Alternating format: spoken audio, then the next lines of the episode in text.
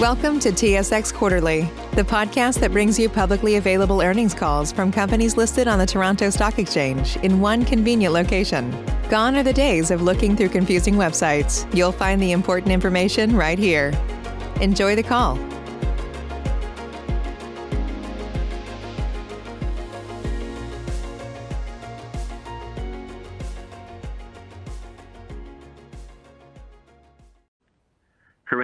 Brand holds the number one market position in all segments in the industry. Based on the way the season is performing, we expect it to end with a very low level of network inventory again this year, which will lead to strong shipment in the next fiscal year. For snowmobile, we are currently in the slow period of the season. Our retail was down due to limited product availability as we ended last season with an all-time low level of inventory in the network. Still, we are very well positioned for the upcoming season with a record level of units pre-sold to consumers. Continuing on slide 13 with a look at Powersport parts, accessories, and apparel and OEM engines. Revenue were up 19% to 249 million dollars for the quarter. Year to date, revenue increased by about 30% in each of our product lines. This growth is driven by higher volume of replacement parts due to increased product usage, combined with strong unit retail, which is generated which generates increased accessory sales across all product lines. Our extensive lineup of parts, apparel, and accessories, notably our proprietary LinQ system, is driving strong consumer demand. Now looking to Marine on slide 14. Revenue were up 56% to 125 million dollars. The benefit from a favorable mix of boats sold and lower sales program more than offset the lower volume of outboard engines sold due to the wind down of Evinrude.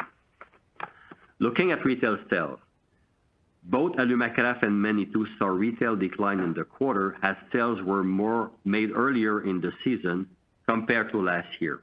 However, both brands are performing well year to date, with North American retail up low single digit for Alumacraft and high teen percent % for Manitou. As for Telwater, we were at the end of the boating season in Australia. Retail continued to perform well and was up high single digit for the quarter. We also host a virtual event with our Alumacraft and Manitou dealers three weeks ago, where we introduced our 2022 lineup. It included improvement to our Alumacraft Pro Series bass boat and to our Manitou XT and LX models.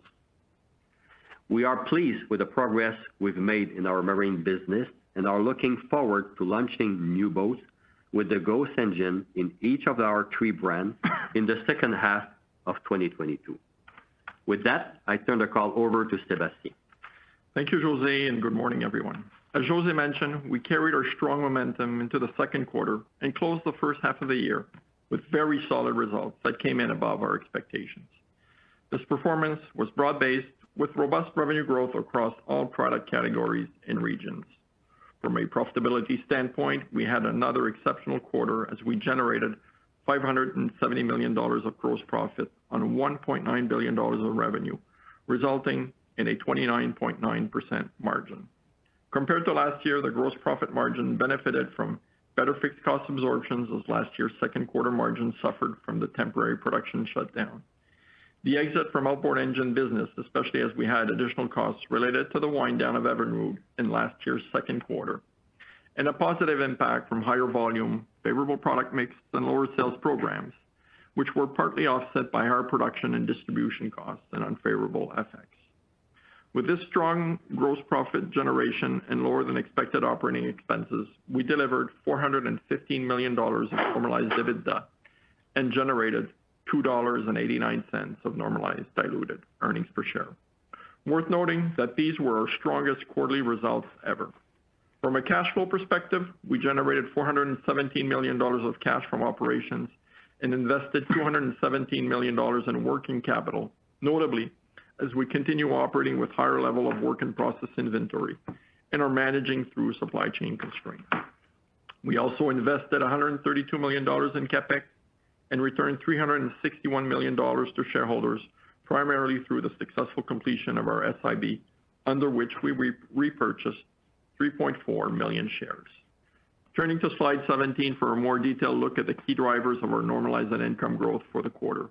As you can see from the chart, our normalized net income grew 149 million dollars from last year's second quarter, driven by a positive impact from volume, mix, pricing, and sales program, representing 393 million dollars, which was partly offset by the negative impacts of increased production costs and depreciation expense for 66 million dollars, higher operating expense for 83 million as we continue investing for our long-term growth, higher normalized tax expense for $52 million, and unfavorable foreign exchange variation for 43 million dollars. This resulted in 250 million dollars of normalized net income for the quarter, coming in stronger than expected, mainly because we were able to ship more units than we had initially planned. We benefited from lower than anticipated sales programs, and we continued to diligently manage our spending, which resulted in lower operating expenses versus our plan. Now, moving on to slide 18 for a quick look at our network inventory situation. As José mentioned, we continue operating with very low levels of network inventory, which is limiting our ability to generate retail growth. In fact, despite increasing our production output in the quarter, consumer demand for our products continued to outpace the capacity to supply products and resulted in an inventory decline of 51% versus last year and 76% versus two years ago. While this situation is definitely not optimal, we believe that low levels of inventory are widespread across the industry, and once we gain the full benefit of our additional production capacity in the coming months and supply chain disruptions are mitigated, we will be very well positioned to take advantage of the sustained consumer interest in our products. Now, let me provide you with a bit of context before getting into the updated guidance by looking at slide 19. As you know, many industries, including powersports, have been dealing with supply chain challenges for the better part of the year.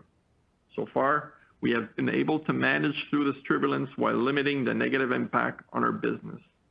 Still, we remain vigilant as the situation is constantly evolving, with pressure coming from the semiconductor shortage, COVID-related factory shutdowns, especially in Southeast Asia, and labor shortages in North America. While we have limited direct exposure to these issues, many of our suppliers have to deal with such challenges on a daily basis, putting pressure on their operations and limiting their ability to commit to firm delivery schedules for parts. As such, we expect increased variability in the timing of reception of components from suppliers during the second half of the year. This may impact our production schedules and the timing of product shipments over the next few quarters. Still, we continue to aim to deliver on all dealer orders we have on hand, and we plan to continue to produce at capacity, store or ship to dealers some unfinished products, and retrofit them once missing components are received. Based on the visibility we have today, we expect that these supply chain issues will weigh in more on Q3, which will limit our wholesale in the quarter. Nonetheless, we expect to be in a good position to retrofit most of the units in the fourth quarter, leading to a much stronger fourth quarter. While we are comfortable with our plan, we are operating with lower visibility than we usually do, which may lead to delays in shipments of units between Q3 and Q4, and even between Q4 and the first quarter of next year. This is why we have updated our guidance with a wider than usual range, as you can see on slide 20. In light of the better-than-planned results achieved so far this year and the continued lower level of sales program throughout the rest of the year, we are comfortable increasing the higher end of our seasonal and powersports P&A and OEM engine revenue guidance ranges. And we are also maintaining the higher end of the year-round products and marine revenue guidance ranges intact, despite the potential supply chain headwinds. Note that we have lowered the bottom end of the year-round products revenue guidance range to reflect the impact of the loss of SSV units in the fire. With these adjustments, we now expect total company revenues to grow between 27 and 35%. We have also adjusted our profitability metrics to reflect elements previously mentioned and to account for higher commodity costs, which are mostly offset by pricing increases and additional costs resulting from inefficiencies due to the ongoing supply chain issues. Following the adjustments and accounting for our strong H1 results, we now expect normalized EBITDA to grow between 30 and 47%. And after taking into account our revised assumptions for financing costs and depreciation expense, and using a lower share count as a result of the SIB, our normalized EPS is now expected to end between 8.25 and 9.75, representing a growth between 53 and 81%. As for expectations in terms of quarterly results for the back half of the year, as I already mentioned, our objective is to deliver on dealer orders we have despite managing through supply chain pressures. We expect that these issues could weigh more on Q3 and then improve as the year progresses to provide more upside in Q4. At the midpoint of our guidance, we would expect normalized EPS to grow about 40% in Q4. On that, I'll turn the call over to José. Thank you, Sébastien. To conclude, we've delivered record result in the first half of the year.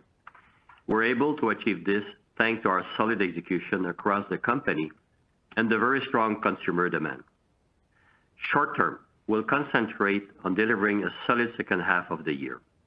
We'll focus on managing and mitigating supply interruption and deliver on our production plan.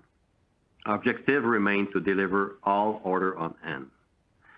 Based on this, we are confident in our ability to achieve our revised guidance. Furthermore, we are confident about the future as we expect to benefit from numerous key initiatives and trends, including new product introduction, such as Project Ghost and the Sea-Doo Switch. The latter represent a new business for us and is already proving quite promising. In fact, you can expect more product introduction over the next three years than we have done in the past three. The sustained consumer interest in powersport and marine. Our strategy for new entrant, which is progressing well. Every day that passes provides us with greater confidence in our ability to turn them into lifelong customers. The upcoming significant inventory replenishment cycle that is expected to take place over the next 12-18 months. The additional production capacity from Juárez 3 and Querétaro, which is expected to have a positive impact over the next two years, starting in fiscal year 2023, and the electrification of all our product lines. As you can see, we are well positioned to drive long-term growth and continue to outpace the industry. We are confident in our ability to execute and our growth strategy in fiscal year 2023 and beyond. I insist on expressing my sincere gratitude to our employee, dealer, and suppliers for their collaboration, commitment, and patience during these challenging times. In this ever-changing world, their agility, dedication, and capacity to successfully manage is impressive and truly make the difference. On that note, I turn the call over to the operator for questions. Ladies and gentlemen, at this time, if you would like to ask a question, please press star then the number one on your telephone keypad. Again, that is star one to ask a question. To withdraw your question, press the pound key. We will pause for just a moment to compile the Q&A roster. What if I told you that you can support your blood pressure and healthy CoQ10 levels with two chews a day? The new Super Beets Heart Chews Advanced is now supercharged with CoQ10. That's like getting CoQ10 for free. Our powerful blend of beetroot, grapeseed extract, and CoQ10 supports your cardiovascular health. Visit radiobeats.com and find out how you can get a free 30-day supply on bundles and save 15% with the promo code DEAL. Save big on brunch for mom, all in the Kroger app. Get 16 ounce packs of flavorful Angus 90% lean ground sirloin for $4.99 each with a digital coupon. Then buy two get two free on 12 packs of delicious Coca Cola, Pepsi, or 7UP, all with your card. Shop these deals at your local Kroger, less than five miles away. Or tap the screen now to download the Kroger app to save big today. Kroger, fresh for everyone. Prices and product availability subject to change. Restrictions apply. See site for details. Your first question is from the line of Robin Farley with UBS. Great. Thank you. Um, two questions. Uh, obviously, fantastic quarter. Uh, I'm just wondering, um, you know, we hear a lot from dealers about some um, OEMs that have made market share gains where they don't have as as much um, kind of as an availability issue. And I'm wondering, some of them are newer entrants um, into the off-road market, and I'm wondering if those are counted in your industry um, measure of market share in that data. And then I guess sort of uh, either way, I wonder if you have general thoughts on some of these new entrants, you know, kind of taking advantage of the lack of availability and just kind of uh, to the degree that could be sort of making inroads into the into the future. Thanks. Uh, good morning, Robin. Uh, I mean, for sure, uh, in the supply restriction that we have in the network, from time to time, we hear dealers that are saying that they've lost some customers, but it's, to be honest, it's minimal. It's quite small number. And what we are very happy with, like I said in my intro, those new entrants are growing. We're at 43% in Q2 versus 41, and you know our historical average was 20%. But more and more we survey them quarter after quarter, we see that they intend to stay within the industry.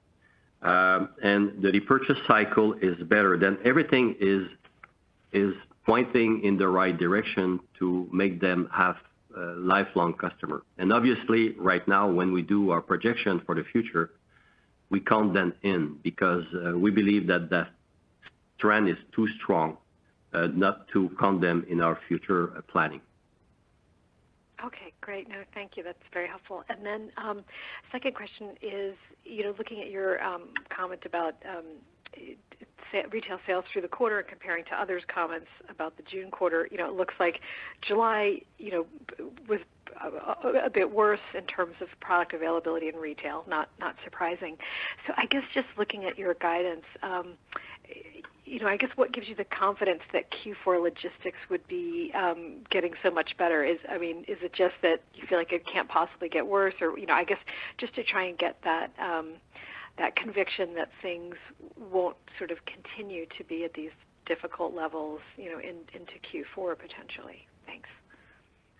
Then, uh, obviously right now, the, the like Sébastien said, there is three areas uh, of challenges, the semiconductor, the COVID restriction impact on manufacturing operation in the South Asia, and the labor shortage, mainly in North America. And, and the second one, the COVID restriction in South Asia, Uh, OEM over there a company who manufacture component are getting better with sanitary measure. Most of them vaccine themselves, their employee, and we believe uh, uh, we going in the right direction. In terms of semiconductor, um, you know that many chips are produced in those countries, and there was a fire in Japan. After that, there was a few factories shut down in Malaysia, but now those factories are back to normal. When we've talked to our supplier who supply to us electronic component like uh, engine, computer or a cluster for the vehicle, uh, they believe with what they know today that the situation will improve on the back end of 2021 and through 2022. Uh, I don't think it will come back to normal in 2022, but we are confident that from where we are today, the situation will improve in the next uh, 12-18 months. Then that's why uh, our guidance has a wide range, because with what we know today, uh, we'll be closer to the high end. If there is some other uncertainty, it will be more difficult, but that's why we decided to widen the range. Okay, great. Thank you very much. Your next question is from the line of Joe Altobello with Raymond James. Thanks. Hey, good morning, everybody. Um, first question is back to the guidance, EPS guidance in particular. Uh, the raise looks to be largely margin driven along with a lower share count to some degree. What's been better than you thought so far this year from a profitability standpoint? Is it mix? Is it um, input costs, et cetera? Yeah, good morning, Joe. Obviously, there are many factors that are driving the financial results. There are a lot of pluses and minuses, but the big the big pluses are obviously um sales program. The the promotional environment is still very healthy for OEMs and for dealers as well. And so uh we don't have to offer as much promotions as we initially anticipated, and that's what drove the better results in the second quarter. Um, obviously, with the high level of demand and we'll call it the scarcity of production, um, OEMs and we are more selective in which product we make, and yes, the mix is richer as well. Um, that's a plus. Obviously, there are some headwinds that we're seeing on commodity costs and logistics, but we're able to offset some of that with pricing uh, and surcharges as well. Got it. That's helpful. Just maybe secondly, I apologize if I missed this. Um, in terms of your full year outlook for retail, is it still flat to up high singles for this year? Yes, uh, flat high to uh high to uh, low single digit. That's a right number. Obviously, year to date, we're flat-ish. Q3 is gonna be a tough one because we're going into the third quarter with super low uh, network inventory and with the supply chain challenges that José just talked about is gonna be a challenge. Uh, the expectation is for Q4 to be up and for the full year to be uh, flat to uh, low single digit. Okay, great. Thank you. Your next question is from the line of Martin Landry with Stifel GMP. Hi, good morning. Um, I just wanted to get a bit more clarity on on your guidance for the back half. Um, you're saying that you expect Q4 EPS to increase at uh, 40% year-over-year and using the midpoint. So that would suggest that uh, your Q3 would be uh, weaker, and you know, could be down even um, lower than two years ago. So you know, just trying to understand exactly um what's what's um what's putting pressure on your Q3. You know, looking at your inventory levels on your balance sheet, it doesn't look super low. Um, uh, has there been some pull-forward sales into Q2 or like uh, just a bit of color would be helpful. Sure. Uh, good morning, Martin. Um, first, yes, as I said earlier, Q2 ended better because we shipped more units. Some of that was pulled forward, so we had finished good inventory that we were able to um, wholesale in the quarter. So that obviously reduces the units available for sale in the third quarter. But the big challenge in the third quarter is, as I mentioned earlier, it's the uh, the supply chain and our ability to produce finished goods. We'll have more retrofit units at the end of Q3 than we have at the end of Q2. Um, these uh, uh, units will be reworked in our expectation in the fourth quarter. So from a volume perspective, obviously that's gonna impact Q3, and that's why the profitability will be down. Um, but as uh, José indicated, we uh, talk with our suppliers, and we have they give us visibility as to when uh, and the ranges of supply, and so we're confident that Q4 is um is a number that we can deliver. Okay. And then again, you've got some comments talking about 2023, fiscal 2023, talking about uh you're you're expecting further growth. Just to clarify, when you're talking about further growth, are you talking about revenue growth or EPS growth? Uh, it's both. Um, we itemized what the opportunities are for next year. Obviously, we have added capacity. Uh, we have Sea-Doo Switch. Um, we have as well new products that we'll be introducing, and there is a obviously an extremely low level of inventory in the network that needs to replenish. From a top-line perspective, we anticipate growth and from a profitability perspective as well. Um, if you take just the midpoint of the guidance for this year, uh, our expectation is that we're able to generate double-digit EPS growth next year. Double-digit EPS growth for fiscal 2023? Yep. Okay, perfect. Thank you. Your next question is from the line of Gerrick Johnson with BMO Capital Markets. Oh, hey, uh, good morning. Thank you. Uh, I wanna talk about your distribution process. Uh, and so you don't ship pre-orders. Polaris points to its use of pre-orders as an asset as well as its retail flow management. Can you talk about your process and how you distribute and why it's better than the competition? Yeah. Good morning, Gerrick. Maybe my answer will be a bit long, but I will give you the big picture. As Sébastien said, the main challenges right now are semiconductor, COVID restriction in the Southeast, and labor shortage in North America. and we believe all the OEM are facing the same challenges, and we're not better than the others. But the way we do it, first, uh, we keep, we try to keep what we control, our production planning, very stable. We don't want to change production schedule. Uh, and for watercraft, snowmobile, and three-wheel, we allocating product for one year. The dealer gave us the mix and the wish list, but when the booking is done, we freeze it. We try to freeze it for the year on our side. For ATV side-by-side, right now, we're allocating the product by a period of three months. And again, we try to freeze what we produce to minimize uh, the interruption from uh, our end. After that, we work with supplier to optimize the supply. And because we have a diversified product portfolio and a geographic diversification, we try to allocate and prioritize component uh, depending on the retail season. Like right now, if we have a cluster, we'll put it on a snowmobile instead of a watercraft, because nobody need a watercraft. Not the peak season is next spring. Then this is how we prioritize component between product line. Also, we've took the decision with the dealer, we consult a few key dealer to retrofit, to produce with missing part, then we will retrofit unit in our factory and at the dealer level. And the goal is to honor all orders. And our team is very agile, but disciplined to implement those principles. Then that's our recipe. Um, and so far, uh, it's not obviously perfect, but it's working quite well. Okay, and one more. Just could you quantify perhaps the order of magnitude, you know, the contribution expected from Switch? We hear, you know, sellouts and model year sellouts, but I really don't have any idea how to model Switch right now. So, uh what should we anticipate in terms of top-line contribution?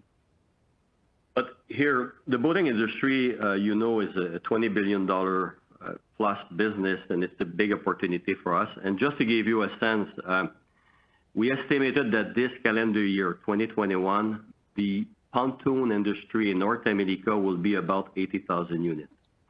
But there is a fleet of used product, it's about 600,000 units that have been produced in the last 15 years. And we know that Switch, like Spark, will uh, attract to uh, the used market, the trade-in. Then we believe quickly the Switch could grow the industry from 80 to 100,000 units a year, let's say, in the next three years. And we're targeting 15% market share. Then, uh, we believe that Switch could become a $500 million business in about three years, uh, midterm uh, time life. Okay. Okay, I can work with that. Thank you. Thank you. Your next question is from the line of Mark Petrie with the CIBC. Yeah, good morning. Um, just with regards to the labor situation, um, just wondering if there's any effect uh, in your Mexico uh, operation? Good morning, Mark. Uh, to be honest, no. The labor situation in Mexico is good. It's we don't have any labor shortage in Mexico, and this is obviously with now four factory in the country, this is giving us some flexibility. In Europe, Finland, Gunskirchen, uh, it's the same thing, not much labor difficulty. Obviously, Canada and United States are more difficult, affecting uh, all our manufacturing side, but also our supplier. But in Mexico, it's very well, very good. Okay, excellent. Thanks. And um, then could you, uh, I mean, that last answer was very helpful with regards to Switch. Um, can you give us a sense of how the capacity for that uh, will be ramping? Uh, and then also anything you can comment in regards to uh, the same idea for Ghost, and then also how that factors into your CapEx plans for fiscal 2023. In terms of capacity, in any of our new product line, we always plan our capacity or capacity in two phases. Then, right now, phase one is ready. Uh, as you remember, the hull, the motorized hull will be assembled in Querétaro, shipped to Sturtevant, and the production will start uh, at the end of Q4. Uh, but capacity, with what we see right now, the demand obviously is very good. A lot of units are already pre-sold to consumer, and we are ready to Uh, increase the second phase of capacity if we see that the demand is there. It's a bit too early to call the shot. But um like I said, I mean, we intend we believe that the pontoon industry in North America could be in the range of 100,000 units quite fast, and we uh, targeting uh, 15% market share, then we're ready to grow if ready to invest in more capacity if the need is there. On your question for uh, CapEx for next year, obviously this year is a big year for CapEx investments, almost 600 million dollars at the high end of the range. Um, we we are investing this year in assembly line capacity. We'll have investments next year on the manufacturing side, um, powertrain, uh, PWC. Uh so I'm expecting to to to have a sustained investment next year, Uh, probably in the range of where we are this year. Obviously, we're investing in new products as well, um, and that's requiring uh, CapEx. So um and José mentioned that our pace of introduction is gonna be high in the next three years, and so obviously that comes with CapEx. Okay, thanks very much. I'll pass the line. Thank you. Your next question is from the line of Xian Siew with Exane BNP Paribas. Hi, guys. Thanks for the question. I just wanna dig into slide 19 a bit more. Um so you show how much, you know, you have expected production. I'm just curious, how does that compare to production in, you know, if there were no supply chain disruption or full capacity? How does that? Is it 20% higher, 30% higher? Can you give us a sense of that? Yeah. When I'm looking at Q3 versus a year ago, capacity is expected to go up double digits. That's, we'll call it the total output. That is uh is units that are gonna be available for sale and also units that would be retrofitted. Um and if you're looking at Q4, you're you're gonna see that line actually up versus Q3, so a further increase happening in Q4. We are running at almost full capacity. We could produce more if the supply chain disruptions were not as bad, we are taking advantage of uh, uh, all of the shifts available to produce units.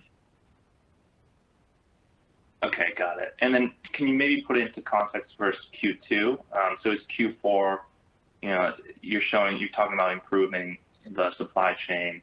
Um, is it, you know, even better than Q2, or is it kind of getting back to Q2 after maybe a dip in Q3? Well, I think the first half of Q4 is still gonna be tight.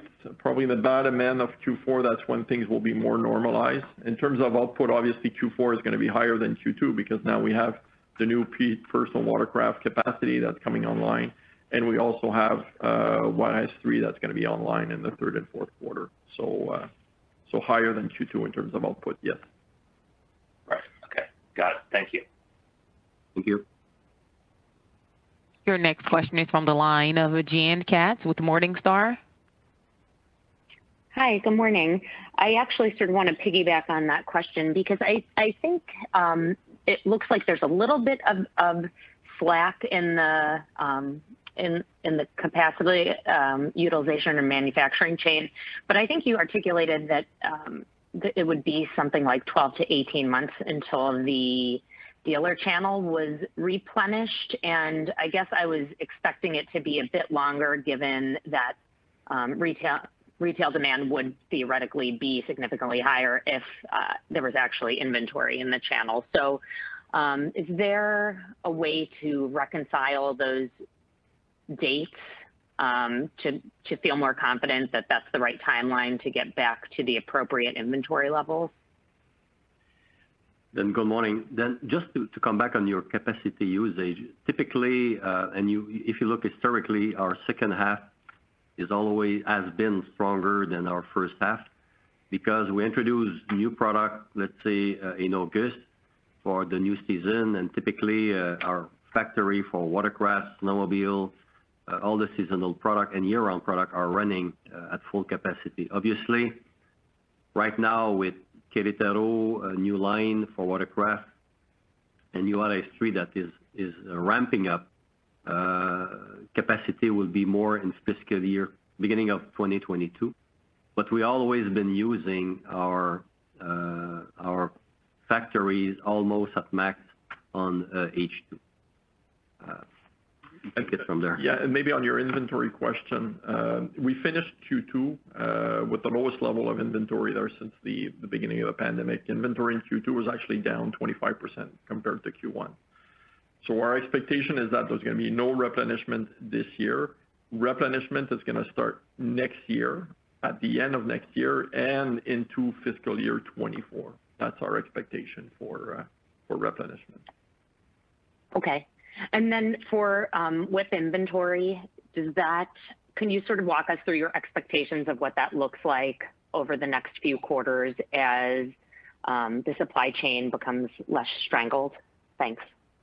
It's uh, still gonna be tight. There's a uh obviously, there's um, a tailwind of demand there. Consumers are waiting for their products, so everything that we ship to dealers uh, in the next few quarters uh, is most likely gonna be retailed very quickly. José mentioned that a lot of dealers are already sold out on Switch, and Switch is gonna be wholesale up until June next year. So our expectation is that as there's uh, a backlog of demand, uh, we won't see inventory replenishment happening in the in the next few quarters, and it's only in the back half of next year that we should see inventory starting to build up.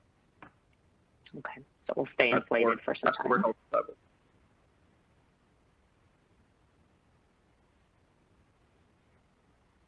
Thank you.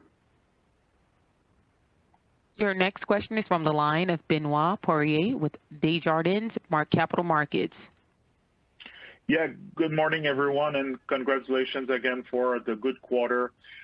With respect to fiscal year 2023, could you maybe talk a little bit about the uh the margin expectation? And also, could you quantify the uh the the size of the inventory replenishment, whether it's still 1.3 billion of potential revenue over a 12 to 18 months period? Well, obviously for next year, we are expecting some headwinds. Uh, obviously, commodities are gonna continue to be a headwind, uh, but we should be able to offset that through pricing. Uh, if I look at this year, expected EBITDA margin is about 17%-18%. I would expect that next year as well. Programs are gonna be probably a headwind for us, but obviously we'll be benefiting from the increased volume, better asset utilization, better operational leverage. And also, uh, Mission 2020, you all know that we have some cost saving targets. We'll also be getting those as we introduce new products with better margins. So our expectation is that margins should be similar to what we've had this year. Okay. That's great. And would you be able to quantify the size of the inventory replenishment, uh, Sébastien? Uh, well, as I said, the inventory is extremely low. Uh, this at the end of Q2 is a record low.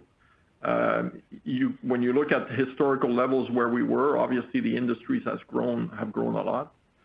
If I can simplify it for you, the inventory replenishment opportunity is almost equivalent to a quarter of wholesale. That's what it could be.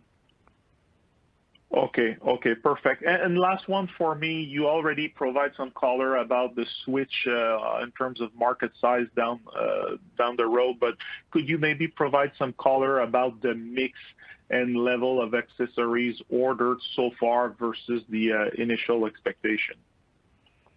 Yeah. Good morning, Benoit. Um, difficult. I mean, if you remember, just to give you a sense for all the analysts and the investor, you know, the Switch, if you go the low end, the compact 113-foot, it's starting at 18,000 dollar, and the 21-foot cruise go up to 36,500. You can add some package. As you know, we have three package. We have uh, the uh, three package, and uh, like if I give you the example of the water sport and fun package, then it's a package of 7,000 dollars. Then if you take Uh, cruise 21, which retails for uh, 36,000 dollar, and you had the water and fun package, you're ending up at 43,000 dollar. Then it's anywhere between $18,000 and I would say 45,000 dollar.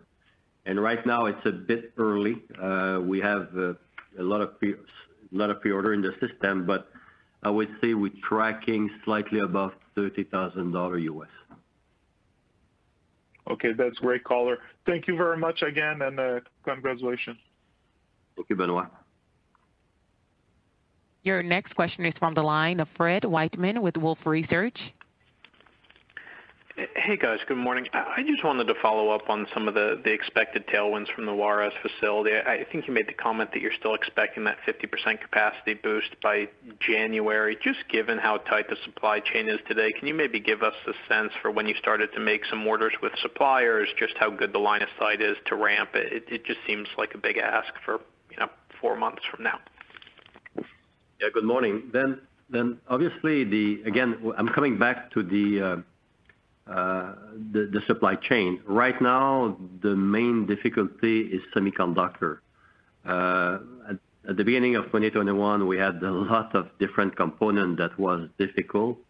But you know, going from one plastic to the others, uh, it's a thing that now we manage well. Sometimes it's more expensive, but we're doing well.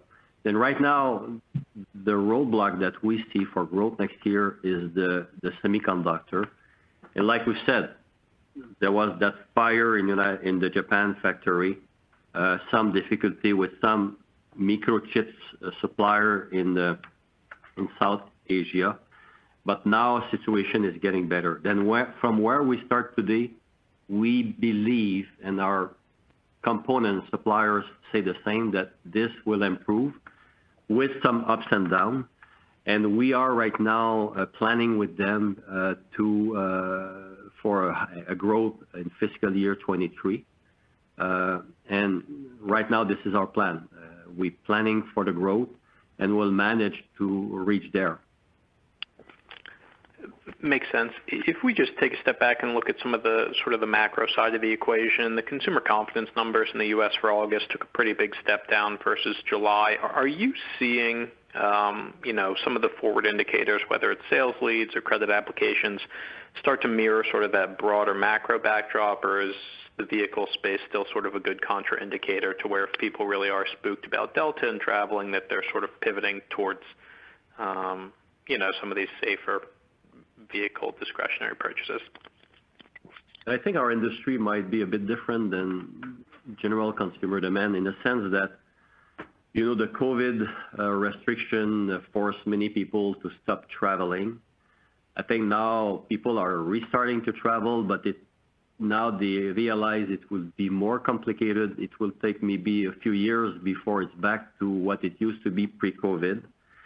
And for us, we're still uh, happy to see that uh, ratio of new entrant buying our product. And when we look at those new entrants and we survey them, Uh, they are more family-oriented. They are more women, they are younger, uh, and even their household income have increased um, versus the traditional uh, buyer that we had.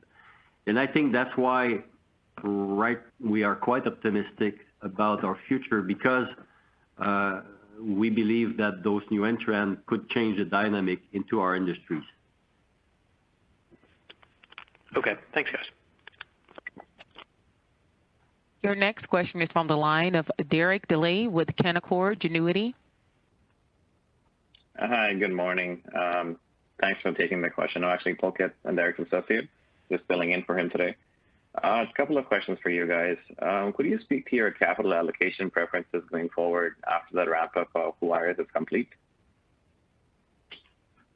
Yeah. Good uh, morning. Obviously, um, where we prioritize capital deployment, we've invested in CapEx, and that's always been a priority of us, investing in organic growth. But we've been active in terms of deployment for share buybacks as we've done in the last quarter. Um, our balance sheet is very strong, uh, and so we have obviously options to deploy capital going forward. Uh, and and we're always mindful of uh, what's the best opportunity for for the business that drives the better returns. These are discussions we have regularly with the board and with management. And as I said, next year our expectation is we'll have another big year in terms of CapEx investments as we continue investing in new products, uh, such as uh, electric, but also uh, just new introductions that we've done with the Switch. That's really helpful. Thank you. And then, as a follow-up, um, I know limited promotional activity was a factor this quarter in terms of the gross margins, but what do you view as a more normalized gross margin target, looking forward? Uh, well, this quarter, we benefited from a good mix and also uh, better sales incentive. My expectation for the full year is that we'll probably get a 300 basis point positive coming from programs. That would be versus fiscal year 2020, not last year, but versus fiscal year 2020. And going forward, the expectation is that we probably keep 150 basis points of that. That's great. Thanks a lot. Thank you. Your next question is from the line of Brian Morrison with TD Securities. Thank you. Good morning. This is Meaghen Annett on for Brian. Um, so, you know, understandably, there are challenges in securing semiconductors and components, but can you just talk about your ability to secure those components, given the planned increase in your capacity? Um, and did that contribute at all to the outperformance, um, relative to the industry in Q2? And any thoughts you have on that dynamic for the second half of the year? And on securing, uh, obviously, with the shortage that is happening in the world, uh, all uh, electronic supplier are asking for a better visibility long term. We gave to our suppliers our need for fiscal year 2023 a few months ago, and there is no surprise there. And we have to commit maybe a bit longer than typically Uh, in the past. Then that's why uh, our supplier know exactly uh, what we expect to produce next year. Um, we know the area where it will be tight, and we're working to improve either capacity or invested in more tooling. We are been working on this for the last few months, and that's why we are... Again, we believe that from where we are today, things will improve with some ups and downs. But uh, with what we know, uh, we believe it will be better, but it will last probably till the end of 2022. On your question on on our performance in the second quarter compared to the overall industry, obviously, our teams have been uh, doing a phenomenal job. It is I don't want to say a nightmare to manage, but it's it's a daily battle to make sure we get the parts necessary to build the units. And we've seen in certain product lines where we've gained significant market share in the second quarter, and we believe it's because we've been able to produce more units to meet consumer demand than other OEMs. Um, and so obviously, that's a kudos to our team. Uh, but obviously, we need to continue focusing on delivering uh, great results in the next few quarters. And just secondly, is there anything you can call out, um, in terms of the operating expenses being below expectations in the quarter? Thank you. It's tight management of expenses. Obviously, last year, uh, we went through COVID. We reduced costs significantly. So this year, this quarter, we saw an increase in overhead expenses. Uh, but obviously, uh, we're mindful of making sure that we spend money if necessary, especially on the marketing front. Obviously, there's scarcity in the network. There's good awareness for our brands, and so sometimes we modulate what expenses we do, based on what's needed.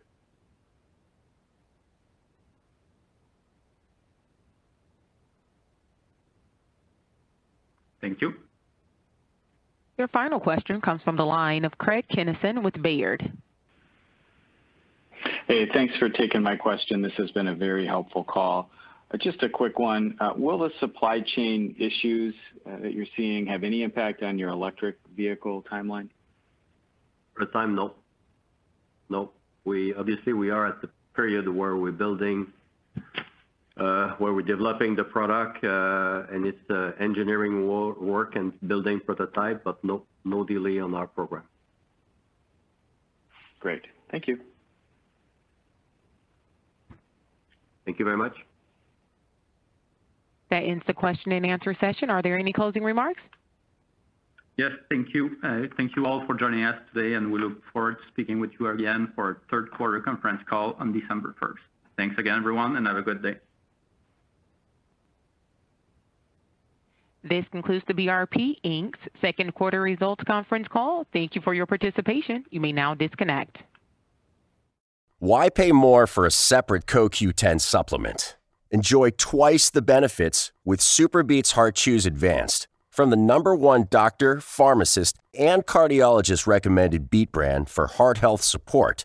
The new SuperBeets Heart Chews Advanced by Human is now infused with CoQ10. That's essentially like getting CoQ10 for free.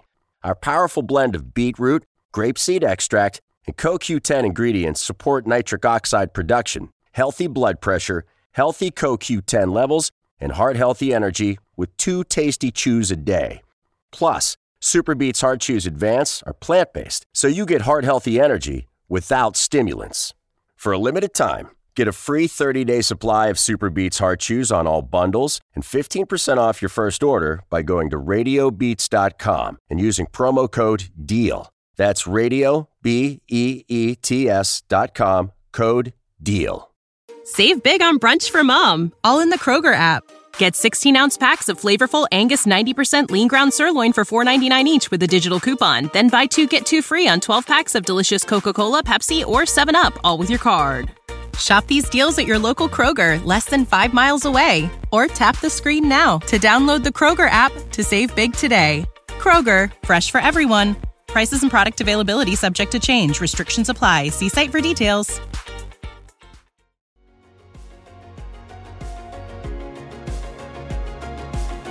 Thank you for listening to TSX Quarterly. If you enjoyed the cast, remember to leave a good rating. And remember, for any additional inquiries, please consult the company's investor relations section on their website.